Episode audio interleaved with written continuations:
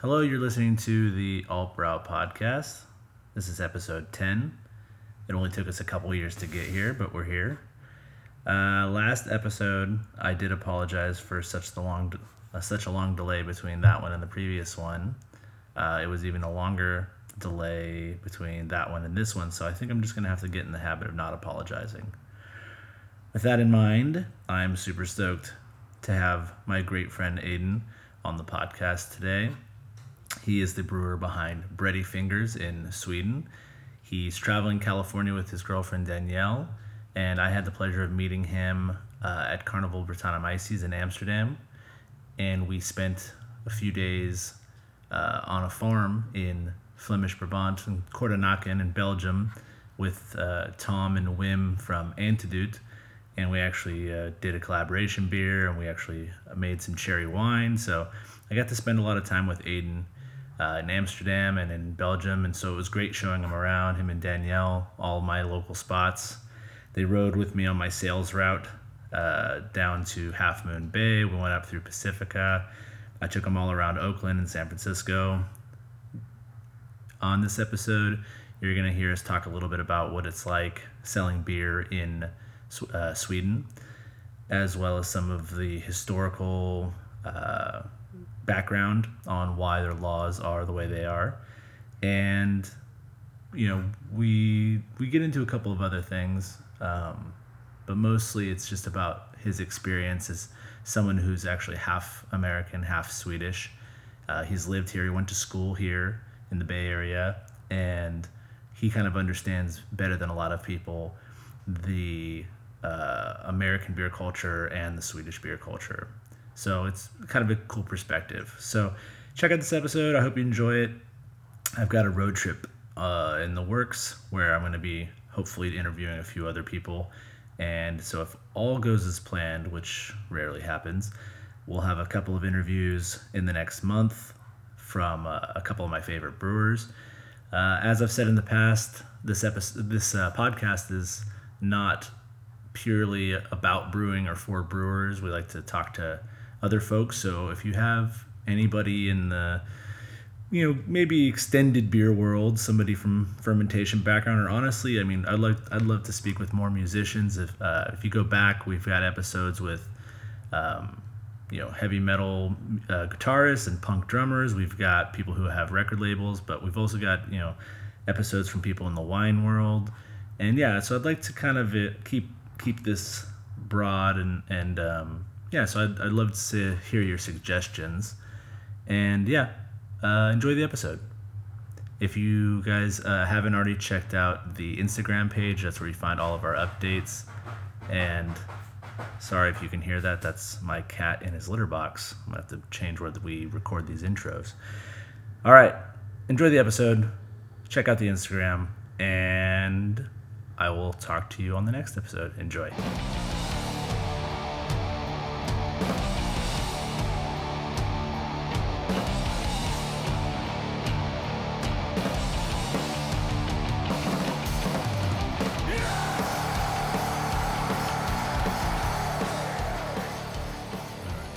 Start pretty informally, just so you know. Okay. All right. Cool. Happy birthday, buddy. Thank you. Uh, welcome to Oakland, and we're here first time on a podcast in like I don't know. It's been over six months since my last one. I've Yeah. been very neglectful of this format. That's about last time I saw you, pretty much. Yeah. Like- well, then it's been longer than six months since the podcast. Yeah, It's probably yeah. been almost a year. Jesus. Sorry. Yeah, that was Sorry, everybody. Everybody being like the three people who listen to this. June plus two. Yeah. Yeah. Um, we're here with Aiden and Danielle. Danielle, you- you're not on mic, and you, I said you, that no one could hear you, but she's waving. Yeah. Okay. um, yeah. So we're gonna try one of your beers. What What is this beer? Uh, this is something I kind of work on as like a, a reconciliation with like the um, super hoppy like citrus kind of stuff, but it's basically sticking to my philosophy, which is like uh, only local grain and uh, European hops. So it's all Mandarina Bavaria, and it's like a very simplified turbid mash. So it's like a step mash with some protein rest, and then a little bit of turbid wort pulled then, and then uh, and then a pretty typical step mash after that. But Right. it's uh, 22 20 percent like um, Swedish like uh, wheat called Ölandsvete, which is like um, yeah, very old style high protein wheat, and then uh, Swedish heirloom malts, and then Cool. a ton of Mandarina Bavaria. And it's my local, my local, uh, or so my wild capture. So you had said that this was a a, a beer that you dry hopped twice, Yeah, kind of unintentionally. yeah. I got, I got sick when I was about to bottle it. Uh, this is like kind of a test batch for, I call the beer Hypothesis, and it's like, uh, just a five percent. You know, something, something very juicy and crushable. But it's, uh, I got sick when I was about to bottle it, and then by the time I was well again after two weeks, like it was, um, yeah, it was it was too little kind of hop character, so I dry hopped it again. But now after I, I give it like I want to give it like two months in the bottle, so it kind Yeah. of comes together and any any flavors like all flavors clean up. Yeah, we were talking about both of us have kind of an idea of um, maybe focusing more on long bottle aging. Yeah. it's something that's under uh, appreciated. I mean, there's mixed culture from you know fermentations that you know brewers that are using that, but I think that's probably one of the big steps that people who are used to doing clean brewing and they go into mixed firms Yeah. that they they skip that part or Yeah. they think that it's going to be ready. Yeah. Yeah. And this is this is like a month and a half or almost two months. Right. Uh, There's just uh, barely- quote unquote primary. Yeah, there's barely a touch of like kind of some sulfur, but you talked about Yeah. you recently were up in Canada and you were hanging out with Richard Yeah. uh, from Escarpment Labs Yeah. and you were talking a little bit about like uh, some like sulfur compounds and yeah building a protective kind of uh, measure into the beer and that's like basically um, you know sulfur oxidizes which eats up oxygen and sulfur ultimately offers long-term projection protection for a beer so it kind of has a longer stability if it does have a little bit of sulfur in the yeah. beginning even if it's like unpleasant in the beginning it's like give it two or three months and even if it's a really hoppy beer like to me this is a lot This of is- hops in a beer This is one of the hobby. I think this is the hoppiest beer I've had from you. yeah totally but and uh, we were i was giving uh, aiden and danielle a tour of oakland and san francisco earlier and we stopped by a couple places and we were talking with uh, arno from vive la tarte Mm-hmm. a couple locations in san francisco and they're working on one in southern california and we were talking about belgian beers and uh, De Ranke and uh, te- you know, Taras Boulba from Yeah. yeah. and we were saying Yeah. that like kind of a nice assertive bitterness yeah yeah this this totally reminds me of that like, Yeah. genre or, or style of beer we were discussing earlier. Yeah, totally. It's really good, man. It's and this is that's another thing is to build up like uh for me it's like spontaneous or mixed culture stuff even if you have a mixed culture it's like well it's always going to ferment very dry right. And um what you have to do is make up for that dryness and given the fact that we have something that's that's like a nice dry base body with high proteins if we've done the right thing with the malt it's like building that in with tannins and a lot of like astringent kind of bitterness with like low alpha hops and this is also like bitterness the bittering hops are mandarina which is not a very high uh, bittering hop and it still has some kind of nice beta acid like Mhm. astringency and like beta acid bitterness characters Yeah. characters in it so And you have a real love for like session beers. yeah yeah And so you, if you can come up with a way to add complexity and yeah and and other notes, because that you know obviously there's a lot of session beers out there that you know they're not exactly packed full of flavor. Yeah. Just by the very nature of not having a ton of grain yeah and and then like, uh, exactly the And this- byproducts of grain. You know. this doesn't have a ton of grain it's like 10 Well, play-doh th- but that's so what I like- mean. It's like you've been able to Play-Doh. through the use of uh, a wild capture, through the use of like yeah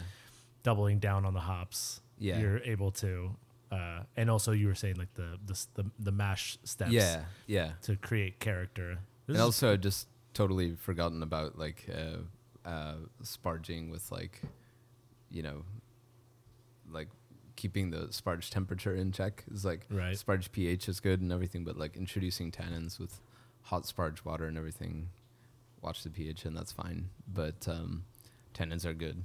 And- Yeah, absolutely. Especially if you're going to let it sit a little longer in the bottle. Yeah, and tannins slow down with time. Like they they chill out and Right. They round, they know, kind of round out and they like, fall out in a barrel or whatever, and uh, what's left is like just the kind of perfect uh, body that I'm looking for. yeah, it's really good. It's an excellent beer. Thank you.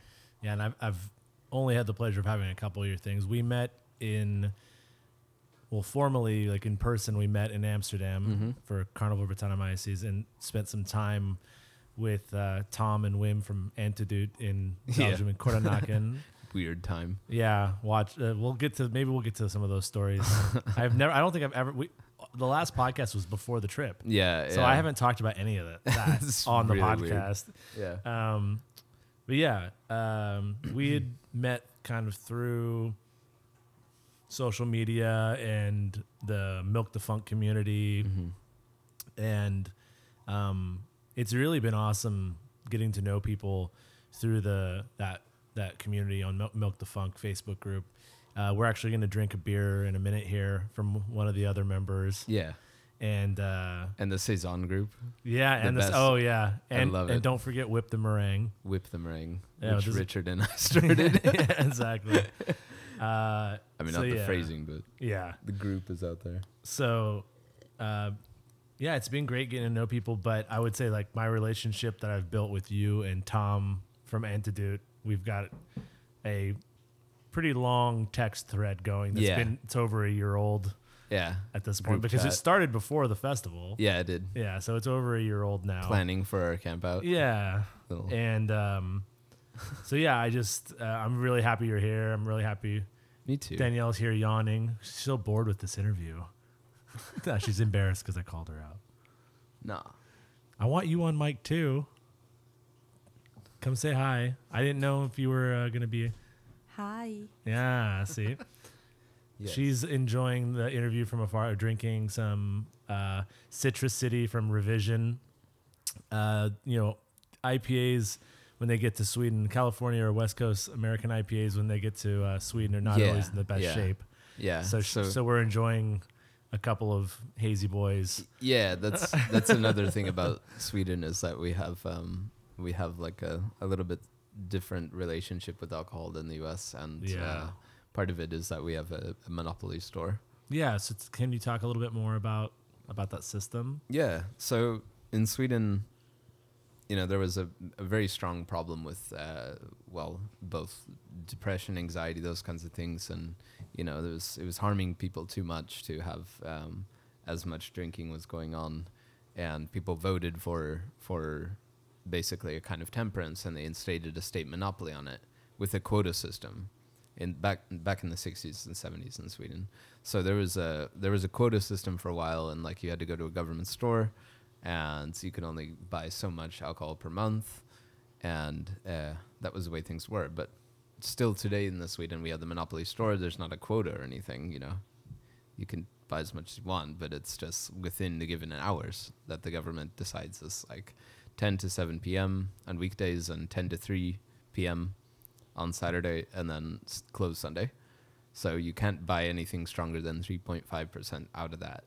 And the fallout also is that we have like a separation, which is like um, beer that is between uh, like 3.5% and under is uh, totally open for grocery stores and bar and boutique. Like you could sell it to a customer to take home uh, outside of the monopoly.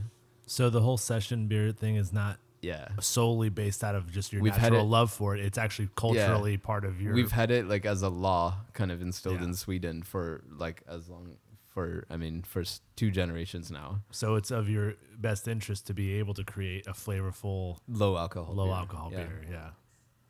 Yeah. Yeah. So the and also the taxes are very heavy. So right. for to be doing twelve percent beers in Sweden, it's just Wouldn't kind make of any hard. It's going to be really expensive, and you know, but uh, three point five percent and below. Like there are several, like some of my friends who made some bar called uh, uh, some two bars in Stockholm that are called Folk and Friends. The the type of beer that is three point five percent and under is called folköl, which is people's beer Right. in Swedish. Right. So it's like uh, 3.5% and under bars in Stockholm. Right. And you could go there and you can do all the things that you do. It's kind of like a weird thing for Sweden is to like be able to buy a growler to take home. right. And that's like really weird in Sweden. The vi- because the visual of it seems like it's uh, kind of an over the top, like drinking. Yeah. But at the same time, once you know, like if I didn't know that they were three and a half percent, Yeah, Like wow, they're really uh, Yeah, liberal with there- their pours. Yeah, exactly. People are there drinking like you know It's- nice it's- big pint glasses Yeah. and stuff, and and uh, they stay a long time as well. It's really nice to see that like there's a there's a whole market out there for people to just hang out and like only drink session, which is like Right. ultra session. Right. I see like session eh, session beers on the packaging in the US that say Like, like four and a half, four five. point Yeah. four point eight. I'm like, what? Yeah, That's that's, not high for you session. guys. Yeah, exactly. Um, you mentioned that some of the the kind of the um, basis for the system in Sweden had to do with uh, kind of social welfare, mental health. Yeah. Um, that's something that I'm I'm happy that you know you and I and Tom have had conversations about. I do think that it's an underrepresented or underdiscussed thing in our industry. yeah. So totally. um yeah, I think it's uh I've I've done episodes of the podcast. I did the Buzzkill episode, which was about so- sobriety. Yeah, that one was. Yeah, and. I've done one I've done my friend's podcast and we've talked about mental health. So Mhm. it's interesting to know that I, I think it's important that we talk about it. I have mixed feelings about the state or like the the government Yeah. coming and saying Yeah, I mean, part of that is historical. It's Yeah. just because that is that it's been a lot bigger problem in Sweden than before, Right. so or than in other places. Right. So it's it's understandable. You had said uh, earlier when we were hanging out that uh, you have some politicians in your history that still maintain, like, even though um, Sweden is not a particularly Yeah. religious country, Yeah, um, some of the politics can still be fairly conservative on certain topics. absolutely. And this comes from certain. You you compared him to Reagan. yeah, yeah, Do you want to talk a yeah. little Kind bit? of. Yeah, bit so about Sweden's like uh, drug and drug policy for a long time, and certain Swedes have been, you know, kind of doing the same with alcohol. But like the drug policy is kind of the most disastrous, distress, disastrous example of this, which is like um, zero uh, nollvision, which is like we are gonna have no drug use in Sweden, Zero tolerance. and that is our. I mean, it's not just zero tolerance. It's like our future is nobody will use drugs. right. It's just it's like we won't tolerate it, but also like our future goal is nobody nobody is using anything. And and what are some of the downfalls that we were discussing about like trying to seek out mental health uh, treatment, for example, Yeah. and if you test, if you test, you know, positive for something, you can't even get the the help you're looking for Yeah. because of this attitude, this like embedded. Exactly. I've had friends who like I mean, if you're going to to a psychiatrist or a psychologist in Sweden and you um you're asking for help and you're going into like maybe CBT or just like a basic therapy thing that will help you. Um and you know, they have to ask you like obligatory. This is like part of the it's just part of the job to just say like are you how often do you drink? Uh, are you smoking? Are you doing any drugs? And like, if they find out that cannabis is involved at all, then they'll cut you off from like doing CBT or any like type of therapy until you can show that you're clean.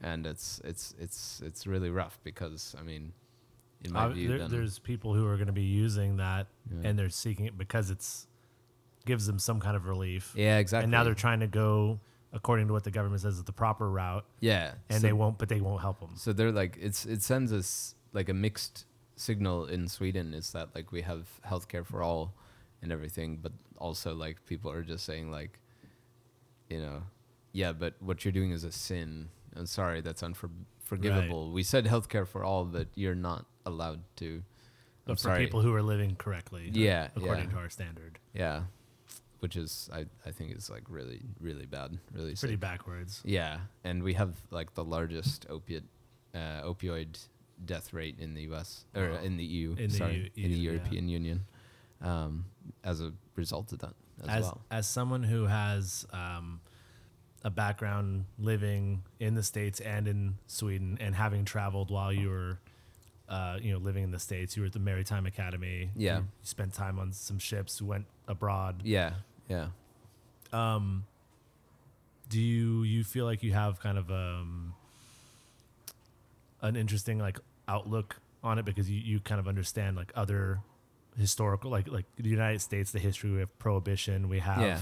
the cons- the you know the the conservative Yeah. um, parties that Mm. are pushing still for you know temperance especially Yeah. is basically Yeah. Modern temperance But on the other hand, like the U.S. is extremely liberal with alcohol. It's like it's just let go, like just go do your thing, basically. right And we were uh, at Beer Revolution in Oakland, and we were. Uh, was that where we saw the? No, it was actually we were at Saint. Almanac, Yeah. and you saw the can from. Uh, what was the brewery the, from Sacramento? The Urban Roots can. Yeah. it has the the a guy holding a gun, yeah, yeah, and yeah. he said, "There's no way." Yeah, yeah. Like we got a lot of wonky wall. Like uh, we got we got laws that like basically restrict what you can put on a label. right. It's like a gun pointed by a hand, and you're like, It, I'm like, any eh, kind of yeah, they would it would not fly there. Yeah. and then you said we, we were at St. George Spirits. Unfortunately, they weren't open, but oh yeah, and and, then you it said, like something along the lines of emotional support begins here. yeah, and it was like like, the, to the door to the ta tasting room. Yeah, and I'm like, no, That wouldn't man, fly. No, it's just not okay to have like you know alcohol is connected to like emotional some kind of benefit. uh, Yeah, yeah, yeah. Like any health, any health claim whatsoever, you should always like. It's the thing that drives me nuts with like natural wine and stuff is that they say like, oh well, it's healthier inherently because there's no sulfites and because this and stuff, and you're like, right, there's no, there's no basis for that. Like, right, And I mean, if anything, alcohol is the thing that is going to affect you most, like health wise. So right. why are you trying to make health claims about? So you do, do you feel like you have some level of the the the Swedish ideal that you agree with to a to a degree? Yeah, totally. Yeah. So Yeah, you uh, yeah. as far as um, moderation and Yeah, yeah. yeah, I think I think moderation and stuff is like that's pretty inherent like uh, pretty pretty well nailed down in Sweden in Swedish culture and everything but also at the same time when it comes to alcohol this this is why we have a monopoly is it was an extremely unhealthy relationship for a long time and um, for that reason we have like for for that reason I mean like people have been harmed for like over a century. Like for a while, it was also legal to pay your employees in alcohol, so they were just giving spirits to to employees in exchange for labor, which is like, yeah, okay, well, here's your labor, and basically you're just killing your labor source. right. But also and also but just also pacifying them to be like Yeah. here dr- okay drown, your anything. sorrows essentially Yeah. because we're not paying you. You can't Yeah. get food, Yeah. so you're gonna be you know upset, Yeah. angry. Well, here, drink this. and- Exactly. yeah. And still to this day in Stockholm, you'll see like um, we have a, or well in Sweden overall, you have like a, like a binge drinking culture, which Really? is really strong. And you see like Monday through Friday it's fine, or Monday through Thursday it's fine. Friday, then it's like Friday and Saturday night. Then people are like you know wild on the subway, and Right. every other day they're like trying to keep as much distance from each other as possible. Do you feel like some of that like crazy like that binge drinking comes partially from the restrictive culture? Like a Yes, yeah, reaction. yeah. so so then the question is is it better to have this attitude of um, kind of government forced moderation and I mean Yeah. part of it is cultural of course like you've Yeah, said yeah. it has to do with history Yeah. but but it sounds like the government is still more than just has a favor like it- Yeah, it, it's yeah. pushing temperance and moderation yeah, I and so mean- so like it seems to me like that the natural reaction is it's you're gonna Yeah. find those people who are gonna decide Yeah, exactly. to binge like Yeah. uh, you know, alcohol is definitely a open kind of. There's quite a bit of freedom in the United States to market. You know, there's a, there's we still have rules with the ABC and TTB, which is for uh, state of California, and then TTB's federal. mm-hmm. Um, as far as labeling and stuff, it sounds based on our conversations that it's more liberal here Yeah. but I would say that like when we saw as far as like criminality or things that like increased was it was when we had uh historically it was Yeah. during prohibition. Yeah, that's and true. so Yeah. it seems like to me that that moving towards uh again a government run Mm-hmm. um you know kind of attitude or or, or, or the way that they push Yeah. their politics it seems like it's counterproductive The thing is, we don't have like, we don't really have alcohol related criminality in Sweden. Like that's pretty much out the window. I mean, Right. there's there's a lot of like quote unquote smuggling, which is people buying in Denmark or right you know buying abroad and not declaring it when they yeah can. that's pretty minor Yeah, it's very minor, but it's not straight up like, you know, shooting people over just Right. accounts. it's not uh the, Yeah. the mob no, it's not Al and- Capone and yeah shit, exactly You know? rum running Yeah. or whatever yeah but Yeah. it's uh but at the same time yeah it's it's like um there are some ridiculous points which is like uh, people are really talking to push like uh gårdsförsäljning which is like uh farm sales. Right. but it basically just says like it's a law that would say like any producer is allowed to sell their own wares. I mean if they're if if you're brewing in a brewery why shouldn't you also be allowed to to a certain extent sell bottles out of the brewery. Right. And that's a very hotly debated topic. Right. And that's it it doesn't just go with like is it moral to sell alcohol straight from the door because people would go wild abuse with that it? yeah. Um, it goes into like there are European Union laws on monopoly, state monopolies. right. So if you have a state monopoly over a market like alcohol, then you can't have both monopoly and limited private sales right because then you're also limiting other European Union citizens from opening those sales in Sweden. It's a preferential law, which acts as kind of a trade sanction. So Yeah. basically, the, if th- if Sweden were to vote like total, uh, like on-site sales, then the European Union would say like you either roll back what you just voted on, or you leave the EU, or you dissolve the monopoly totally. right And not many people in Sweden in want the monopoly to be Yeah. dissolved. Yeah, exactly.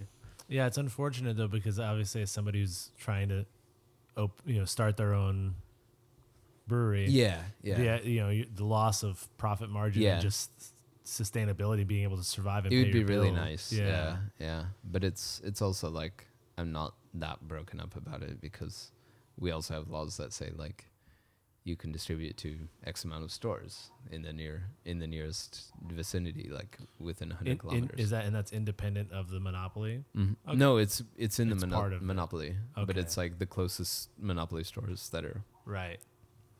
to your production site What percentage like uh so it here if I were to sell to a distributor, yeah they want to make their 30%. yeah and they sell to an account, a restaurant, bar, bottle shop, they want to make their 30 to 35, 40 percent. yeah So if I have a bottle I that I want to sell to the public for 12 13 dollars, I have to sell it to the distributor for like 7 8 dollars. Yeah, yeah, yeah. Just so that the the, bo- the the price on the shelf matches what I want my brand to yeah exactly be in the market. yeah yeah What percentage do you have to mark down with that in mind because of the that's actually kind of a nice thing for like the um we have like there's a price model that they have and that sheet is like available to the public so you can look up the original cost like transparency you know you could Right. look up the original cost from the um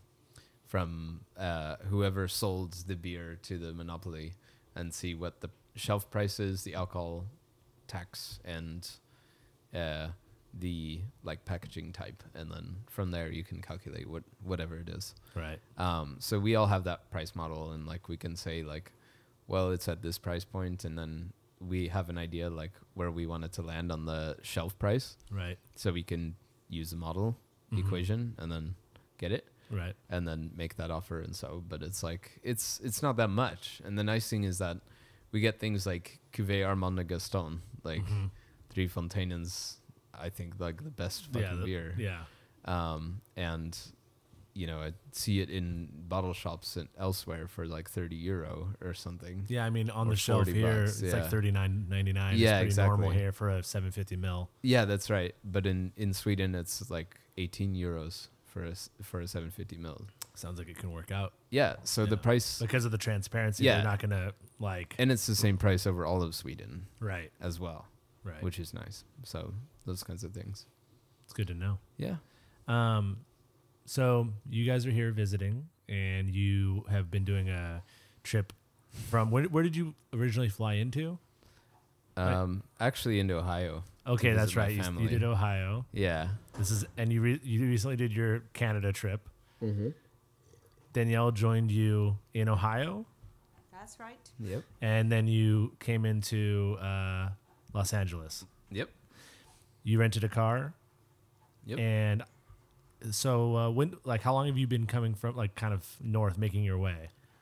Um, well, we just took the car on the second, spent two nights in Central California, Mm-hmm. and hung out with some friends in Central Valley, and then made a day trip out to Sequoia, Sequoia, and during a blizzard. during a blizzard. so we, did- we got kind of rerouted, yeah, and then we drove over in one day, uh, over to, um, you know, Monterey area, right. up the coast. Did lunch in Santa Cruz, and then Yeah. came here. Yeah. So you're crashing at our place. Yep, It's your birthday today. it's the best. Happy birthday. And we he w- they uh, went on my route with me. Danielle and Aiden came with me on my sales route selling Mm-hmm. cider around uh, Oakland, Berkeley, and San Francisco. And yeah, s- um, you know, in the time that I've been speaking, not just with you and Tom, but other people from the kind of the more farmhouse style uh, brewing and mixed culture breweries, and, and, and specifically breweries in Europe Yeah, there's definitely like a a focus on the on the craft of brewing as it should be. I mean, we're all Oh, trying yeah. to make the best beer we can, yeah, oh yeah, but our backgrounds are a little bit different, and our Oh, yeah. perspectives. Me coming from a sales background, totally. so you rode along with me today doing.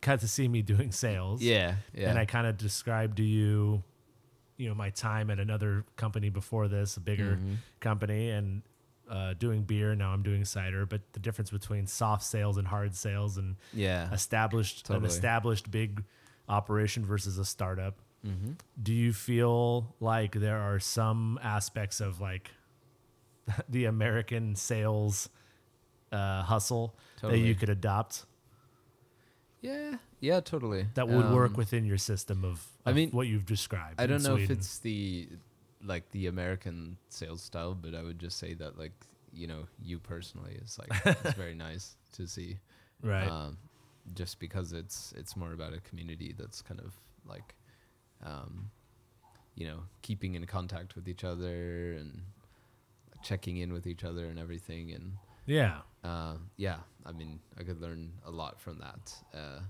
Yeah, so you don't want to attribute it to like American sales. yeah, yeah. you no, want to no. attribute it more No, I on a think there's more. I think there's more harmful about the American sales for the European market. Well, and I least. described some of the problems. Yeah, we yeah, talked totally. specifically when it comes to hard sales and Yeah. and, and yeah, it's not easy. Yeah, but um, ultimately, as long if you believe in the product, hmm it's not so hard to sell, true. and it's more about.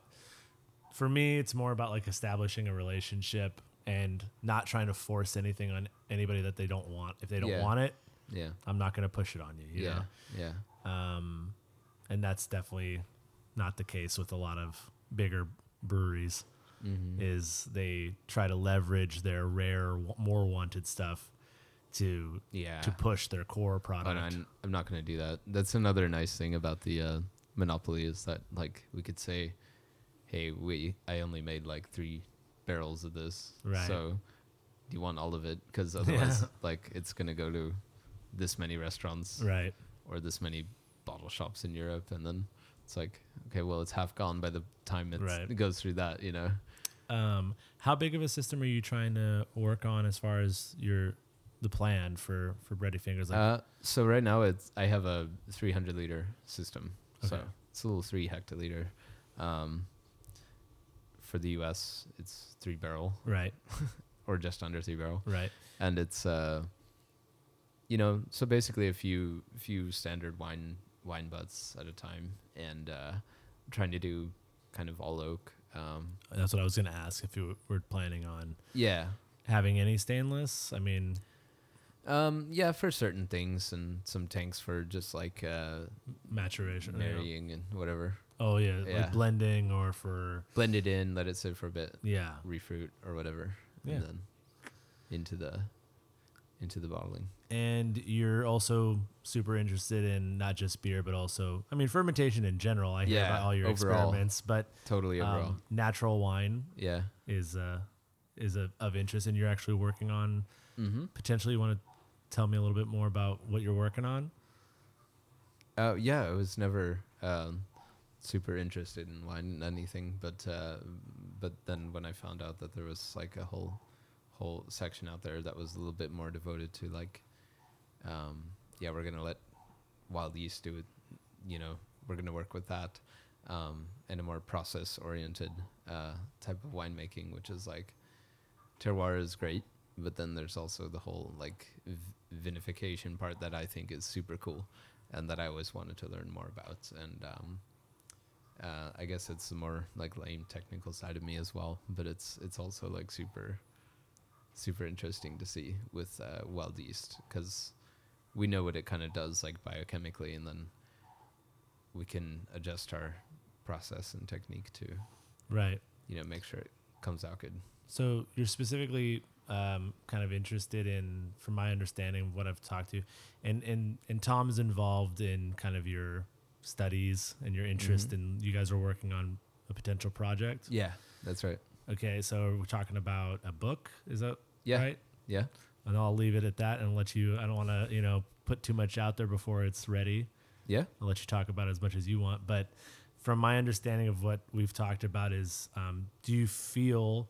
I'll ask it in the form of a question. Do you feel like the natural wine world would benefit from viewing the process of winemaking a, a little bit more through the lens of craft beer, Yeah, as far as processes and at least understanding what's happening? Yeah, you know, like a brewer's mindset is like, um, this is how we have to handle the beer. This is like, this is the thing that we worked hard to make. So this is how we have to handle it to uh, make sure it ends up in the bottle in this kind of way, and you know, And do you feel some of that's missing from natural wine right yeah, now? totally, So what's totally. so? Do you, I mean, what do you think? What's what, like? Is it seems to me like there are, of course, there are people who are making super clean, yeah, um, well intent, like they have full understanding. There's yeah, there like there the is Lambrusco we had. yeah tonight, we had some Lambrusco clean. tonight, and Yeah. also the Pinot. Yeah, Uh, we had we were over at Punch Down on Broadway, yeah, in which is a little more funky. yeah, Yeah. but the those ones I would say, and also I recently was at uh, Donkey and Goat, Uh huh. and that was super clean.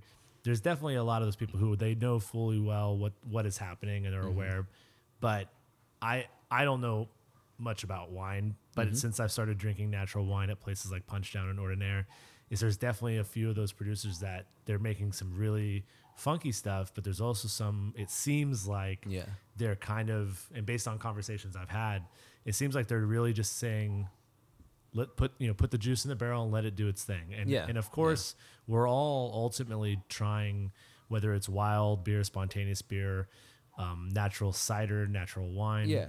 Yeah. We're all trying to set up the best like kind of um, take all the best steps to make the best product in the end. Yeah. But it yeah. does seem to me that there are some natural wineries that are maybe are not adding enough steps Yeah. for that preparation. And we're not talking Well, so- about sulf- sulfur. We're not talking about. no. We're talking about more just clean, think- you know, clean barrels. Like no, I think I think it comes down to dogma. really. in the, in the wine world is just that like um as much as like natural winemakers like to hate on like uh you know the the cl- the classic like UC Davis kind of style Right. um for like oh well the solution to everything is to sulfite it or whatever Right. at the same time the idea the natural wine world is like the solution to everything is to just you know completely laissez-faire it is And like that's not I true. I That's just not. Yeah. yeah, I mean, you end up with gnarly things because you have, you know, a lot of like the You don't have any. the boogeyman you don't have any there, system like in place. Well, you don't have a system in place. Yeah, you don't have best best procedures and processes. Yeah. like- so, uh, how do you how would you call that SOP? SOP, You know, yeah. like that that kind of thing in a winery is like, man, why don't you have like the perf- like the the the steps of like um you know oxygen free transfers and things like that and um those kinds of things should be more employed rather Right. than like uh yeah. But then even even for a super low tech you don't even need like these you know kind of german brewing uh, practices of like uh, gas transfers yeah. everything.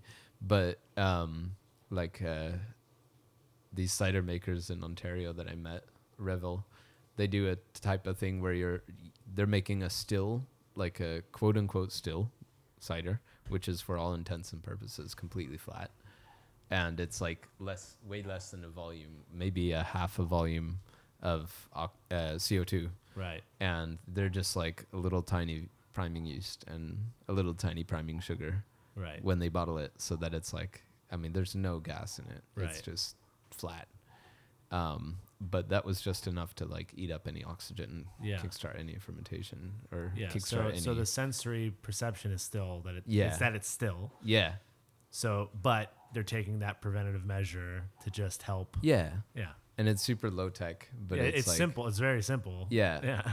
but you could do that with a like a flat wine or so you Yeah. can even take whatever yeast you had in a barrel you don't even necessarily need to use dry No, champagne you could- yeast or whatever You could prop it back up, make sure it's healthy. Yeah. And then, yeah.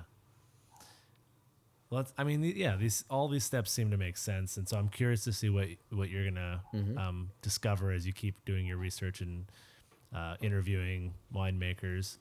Um, we have a beer from a guy I haven't met in person yet. mm-hmm. me You, neither you haven't met Brett either yet. no i haven't Oh, I thought you for some reason I thought you had met him and then okay. Well, this is from Brett Smith. Uh, I'm gonna go get his beer. You want? yeah Do you, I mean, I, from don't- branch and bone I was to say if you know anything about it, I'm gonna go get the beer. I'll get it. Okay. I don't know if you if you can tell me about how you got the bottle while I go get it. I don't Oh, yeah, if you talk to him or whatever. No, Brett was. Um, I've been planning to go and try meet uh, Brett in a while for for a while now, and he lives in Dayton. Dayton. Um, yeah, so Branch and Bone Artisan Ales is down in Dayton, Ohio, and uh, and uh, I've been trying to, but it, I mean it's like a four hour drive from where my where my family lives, Right. and um, he's like, "Oh, I see you're in Ohio. So how long are you in Ohio for?" And I was like, "Oh, until Wednesday." And then he's like, "Oh, I think I could ship some bottles. Like, you need to try these. I have these beers you need to try." So Well, Let thank you, Brett. I Yeah. appreciate you sending this to Aiden because now I get to enjoy it. yep. Danielle, you're still working on your Citra. You can are you gonna share? Can you share this one with uh, his glass? Yeah. I will share it with you guys. All right. So this is Branch and Bone Artisan Ales Visage mixed fermentation saison with dandelion aged in wine barrels. Says Visage is brewed with locally foraged dandelions and fermented in red wine barrels with our mix uh, house mix culture. This beer would not be possible without the help of our community picking the flowers. Thank you. This bottle is naturally conditioned. Please refrigerate 24 hours before opening. I don't know if it's been 24 hours, but it should be good. Yeah, somewhere down. Yeah, it's Yeah. six point three percent. Um, yeah, so this is one of the guys from the Milk the Funk community we were talking about. Uh, really, just an amazing group of mixed culture funky brewers, and from all over the the globe. Let's see here. Yeah. So Brett, I tried the other one though already. What was Uh, what was the other thing he sent you? He sent me a um, foeder beer, a mixed culture foeder beer called Silence Mill, that was uh, re-fermented with honey, some local honey from there, and it was just a really nice floral, funky floral, very tart and dry, which is nice. Well, this smells pretty great as well. Yeah, this smells floral, Mm-hmm. coconutty, grassy, fruity.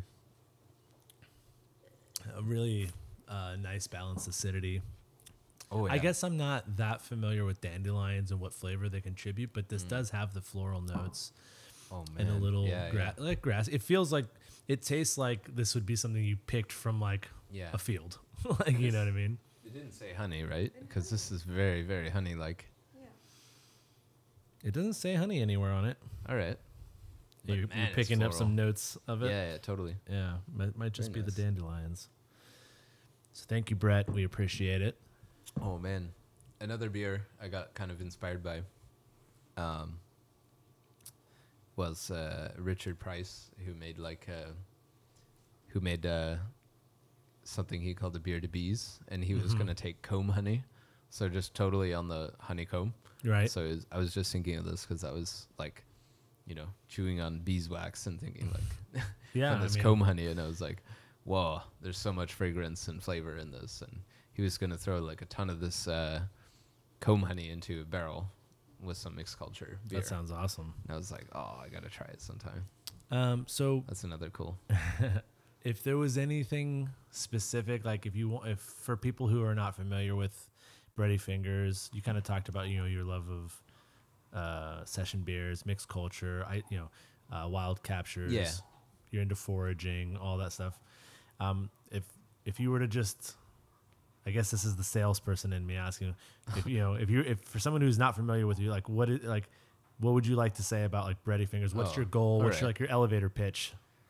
You know what I mean? Oh, not so much. Don't, don't pretend you're selling, but you know, just no, no. just informative for for people who are not so familiar. So basically, what I'm trying to do is just take um, yeast from around there and yeast from friends occasionally, and Mhm. just um, making a beer around that that you know makes sense for that type of culture. Like I can't really make an IPA with this like weird.